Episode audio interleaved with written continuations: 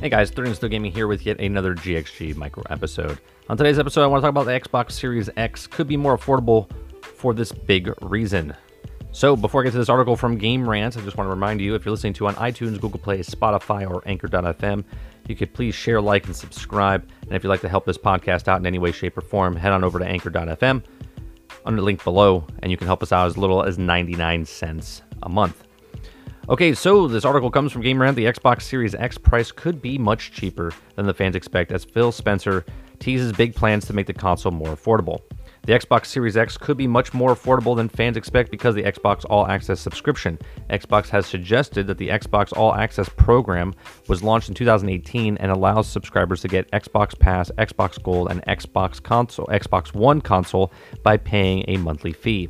Speaking to IGN, Xbox Phil Spencer confirmed that the team plans to go big with Xbox All Access for the Xbox Series X. Spencer said that the team will be really pushing the program at the launch of the console. The use of the of a plural isn't a typo, and some fans felt that this was an odd that Spencer said consoles and not console. Singular. There have been rumors that there are will and will be another Xbox console at launch, and this will be a cheaper, but nothing has been officially confirmed. Now, while it's unclear if Spencer just misspoke, the decision to go all in with all Xbox access does suggest that the Xbox team is thinking much more about affordability. One of the biggest issues with the Xbox One launch was the console was so expensive largely because of the team had chosen to make it a Kinect camera and sensors mandatory part of the console bundle. This allowed the PS4 to quickly get uh, a sale lead on the Xbox One and will also turn to some fans against the Xbox brand. Now, pushing the Xbox All Access could also help Xbox make much more money in the long term by getting people all, uh, onto subscriptions such as Xbox Live Gold, Xbox Game Pass, and they will all likely become much more loyal. Brand loyalty and having such a large library of Xbox games to enjoy also makes them unlikely to change uh, to a PS5. If someone is locked into a 24 month contract to pay for the Xbox Series X, they probably aren't going to leave to pay the rest of the contract uh, subscriptions before it ends, just so that they can get a different console. Now, the Xbox All Access upgrade program, which launched with Amazon last year, allows gamers on an Xbox One subscription to easily go on an Xbox Series X subscription. This sort of program makes it less likely for Xbox One players to choose to buy a PS5 and also an Xbox Series X.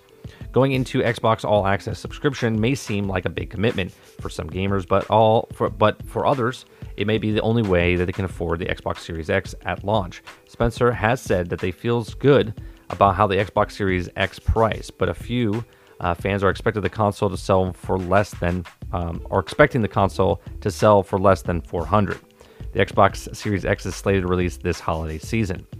Now, here's what I have always thought. Okay, two years ago when Phil Spencer said they're working on multiple systems, uh, there was the Anaconda and the Lockhart, and obviously the Xbox Series X is the the system that we're we're gonna seeing, which we think is the Anaconda one, which was the higher end purchase one. Well, everyone, the media has forgotten about the Lockhart one, and we've said on this show multiple times, months ago, and just recently, that on the Generation X Gaming podcast, we've talked about how they're going to have multiple consoles.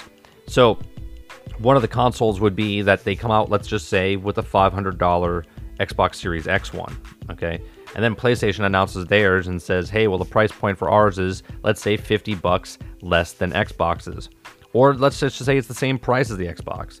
Well, Xbox also comes out shortly after that and says, hey, here's the Xbox, the other console that we're doing, okay? And that one's $100 less than the Series X, right? So that is a win win across the board for Xbox. Even if PlayStation comes in at a cheaper price, Microsoft still has two consoles. Technically, they have four consoles.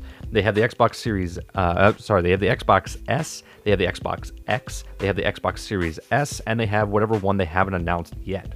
They've lined themselves up beautifully. And now, if you're listening to the last couple of episodes, you you know that they're looking to get Konami's a couple Konami games with Metal Gear Solid. They're looking to get uh, Silent Hill. They're looking; these are all rumored, but they're looking to get a, a, some sort of deal with Sega so there's a lot going on with Microsoft right now as far as the systems go. Phil Spencer, um, I've said in the beginning, is a phenomenal, phenomenal uh, head of the company and is doing a phenomenal job picking up all these companies and making games. The one thing that Xbox was missing was exclusivity, with which was first party titles, and they fixed that problem with 15 to 17 companies uh, and IPs that they can make first party titles. Now, are all these going to come out day one of Xbox Series X? Absolutely not. But you do have them in the pipeline, and since they've been working on them for two years, some of the games out of the 15 companies will be launching shortly after, if not within the, the first year of the console's life. And then all the other consoles uh, companies of the 15 that are not making it right away, within year two, year three, year four, and year five, will be coming out with first party titles for Xbox and plus the exclusivity that you can get uh, whatever deal if they make one with Sega and if they pick up the other ones from other IPs from other companies. All huge news for Xbox. Uh, I'm thinking that the Xbox Series X will be around $500. I think their other system will be around 399.